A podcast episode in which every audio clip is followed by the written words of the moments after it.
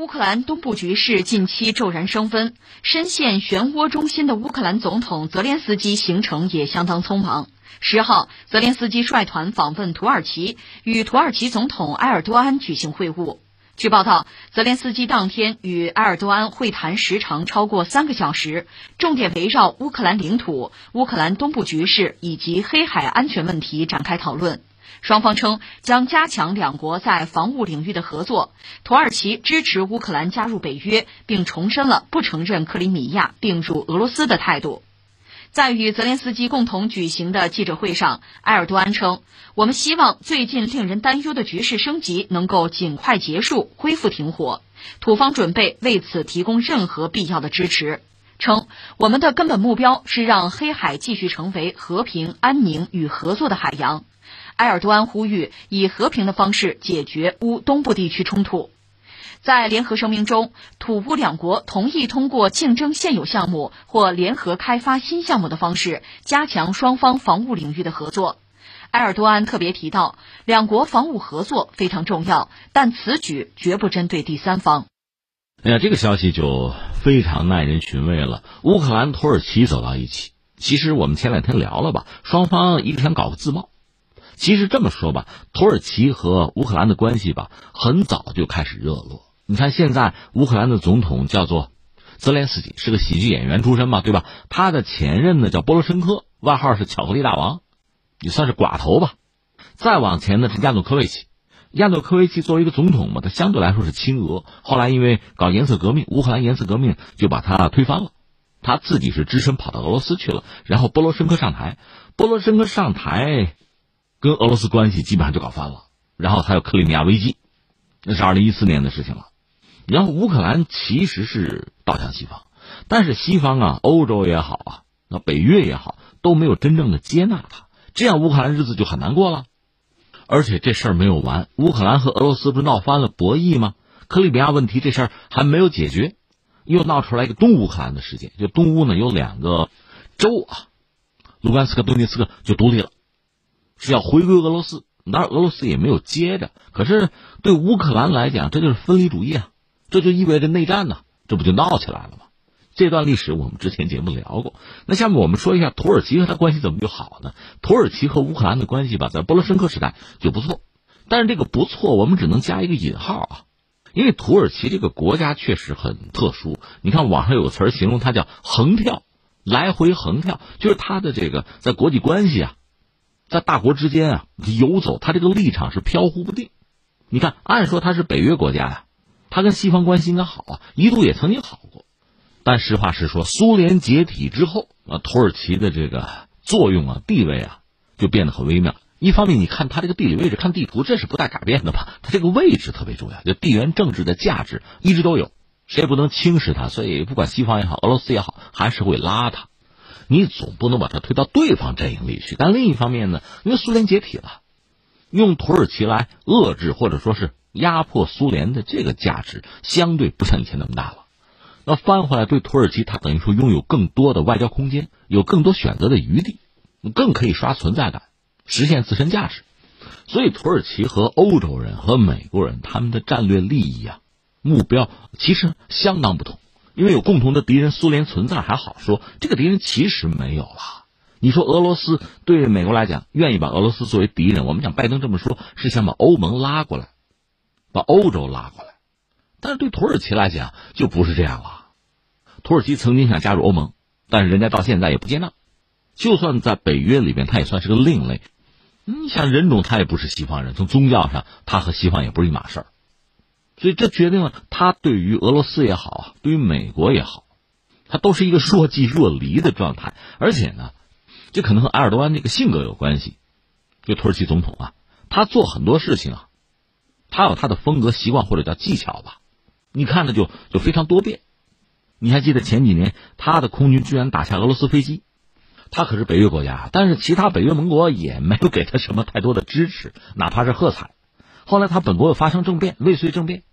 倒是普京向他提供了情报，而这帮北约的盟友基本上作壁上观，而且他的政敌居伦居然还是被美国人庇护，想引渡引渡不过来，所以土耳其和西方的关系，你说能太好吗？这是一个。翻回来和俄罗斯的关系，土耳其和俄罗斯，你要从历史上讲，这算世仇，因为打了很多次仗嘛。而且说到这儿呢，说一个概念吧，克里米亚鞑靼人。那鞑靼人，我们历史课本你看到过这个词儿是吧？呃，应该说那算是蒙古人和突厥人的这个融合吧，混血吧。按照土耳其的理解呢，鞑靼人在克里米亚居住的时间吧，比俄罗斯要早。而且克里米亚鞑靼人后来是皈依了伊斯兰教。在奥斯曼土耳其帝国那个时代吧，克里米亚是他掌控。但是我们知道，就沙俄和奥斯曼土耳其之间进行过十来次战争呢。到第五次俄土战争的时候，克里米亚就脱离土耳其的控制。一七八三年是被沙俄吞并了。那么克里米亚这儿的鞑靼人开始大批的去南迁，就离开克里米亚，就背井离乡嘛，到土耳其。后来苏联时代呢，苏联境内的鞑靼人是给集体迁到中亚去了。那如今在土耳其境内的这个一百万鞑靼人，你就他们的后裔了，当然就是啊。所以克里米亚有人说是俄罗斯吞并，有人说叫回归。就不同的人持不同的立场，土耳其立场就特别微妙，很有意思。一个呢，他是不承认，是谴责俄罗斯对克里米亚的占领，你这是吞并；但另一方面呢，土耳其又没有加入西方阵营，对俄罗斯进行制裁。所以也有人说，你看土耳其啥情节啊？因为他国内不是有鞑靼人吗？按他的理解，那克里米亚应该是我的，是吧？鞑靼人的吗？还要回归克里米亚呢？他有这个心思。所以你看，在这个问题上，他和俄罗斯是对立的。那等于说就是帮乌克兰嘛，支持乌克兰。每次双方的元首见面，这二十多万都要重申啊，对克里米亚问题我们的态度、我们的立场，我们和乌克兰人站在一起啊。呃，但是乌克兰也曾经就是在波罗申克时代，曾经想让土耳其帮过忙，因为克里米亚毕竟让人家俄罗斯抢了。那我在黑海，我沿岸搞个什么港口，我得做做贸易什么的，得从你海峡过，游轮从那个土耳其海峡过嘛。土耳其还拒绝。所以这有点口惠而实不至的意思。不过不管怎么说呢，双方的关系逐渐在升温。这个升温呢，美国那个方面或者俄罗斯这方面还都不看好。可是两国反正到现在吧，这个关系相对还比较接近。你看，进入二零二一年吧，最主要几个事儿，一个是自贸，自贸一直在谈，基本上谈下来了吧。当然，两国贸易额很有限，两个国家都谈不上太发达。另一方面呢，军事领域有合作。这个对乌克兰当然说非常需要，非常必要。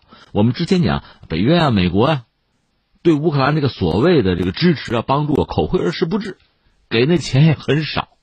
那你让乌克兰去挑衅俄罗斯或者牵制俄罗斯，你又不给人家钱，所以泽连斯基这个位置吧也很难做。就乌克兰总统这个位置，一个是他国内，他国内有大量的寡头，而且寡头的政治立场不一啊，有倒向美国的，有倒向俄罗斯的，你让泽连斯基怎么办？另外呢，呃，美国、北约给他很大的压力，他又不能不听，所以从泽连斯基这个角度讲，哎呀，我加入北约就好了吧？你们给我一个绝对的支持，我成了北约一员，成了盟国，出了什么事儿，俄罗斯怎么搞我的话，那我的盟友得上啊，所以他就说我要加入北约。那北约国家总的来说是支支吾吾的，是啊，都指望你火中取栗，谁也不想为你火中取栗。但土耳其说，我支持，我支持，可以啊。当然，我们知道土耳其在北约里吧，我们刚才讲他这个特殊的角色，他其实是一个另类、少数派，他代表不了北约，所以你也可以理解他这个话是个顺水人情，说说而已嘛。你都来了，我不得说两句好听的嘛，但是不起关键作用啊。那你说土耳其这口惠而实不至，这不一样吗？还不是，他和其他的就是北约国家比起来，他是有点真抓实干。他前段时间说是向乌克兰提供了军事装备。特别是那个 T B 二无人机，就是在这个阿塞拜疆和亚美尼亚打仗的时候起关键作用那个无人机。那个无人机我们聊过，你也不能说它多先进多好啊，甚至那个东西性能很有限。但是人家毕竟是打过仗立过功，对吧？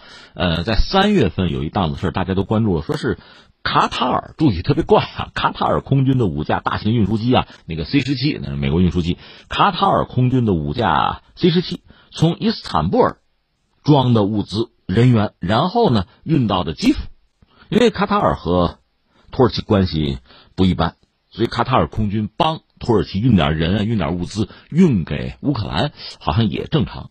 但是运过去了，连人带东西，这可以看作是啊土耳其对乌克兰实质性的帮助啊。但土耳其还有一个玩法是用雇佣军，就是用雇佣军帮忙，因为在阿塞拜疆和亚美尼亚打仗的时候，阿塞拜疆就得到过土耳其类似的帮助，这也是一个玩法。而这个做法本身，俄罗斯肯定是不满的，他又不是不知道。那怎么表达自己的不满或者报复呢？呃，俄罗斯是这么干的，他倒没有在东乌克兰怎么样，他是在叙利亚，在叙利亚，俄罗斯空天军有基地吗？赫梅米基地吗？出动飞机去轰炸了亲土耳其的武装，可能炸死二百多人呢。这通过这种方式在叙利亚。这个动作传达对土耳其的不满和警告，你说这都什么乱七八糟的？哎呀，这跟下围棋一样吗？打劫嘛？你这儿有劫财，我那儿有劫财，打嘛？就这么一个状况。呃，那最后我们再扯几句，一个一个说啊。一个说俄罗斯，我们分析过他，他其实退无可退，被美国视作一个主要的威胁。当然，美国有自己战略上的用意，就是要拉欧洲人过来嘛，就要把俄罗斯塑造成一个威胁。那就在都这个问题上，挑事儿吗？但从俄罗斯这个角度讲，也没得选呀，就在自己家门口啊！而且，如果乌克兰真的收回了东乌克兰，或者说乌克兰真的是加入到北约，这是俄罗斯真的是不能接受的，那是在战略上极大的一个损失，或者叫失败吧。所以他会想方设法避免出现这样一个被动的局面。俄罗斯高官不都把这话放出来了吗？所以说，你乌克兰小心啊！你要动手，我告诉你啊，这是你毁灭的开始。那么翻回来说，乌克兰，乌克兰在军力上没有办法和俄罗斯抗衡，除非北约帮忙，而且北约得真帮忙。所以最理想的办法呢，就一了百了、一劳永逸的办法，就是泽连斯基说的：“我加入北约不就完了吗？”但问题在于，如果就是美国和欧洲吧，就北约里面的主要国家，如果真的吸纳了乌克兰这么一个特殊的角色，那是要承担后果的。一个是俄罗斯会报复，再一个，那乌克兰的安全你就真得管了。那就直接和俄罗斯去对峙，甚至是冲突啊！你得做这个思想准备，你豁得出去吗？美国倒无所谓，他离得远，欧洲人受不了啊！所以在乌克兰加入北约这个问题上，恐怕不那么容易达到，也只能是说说而已。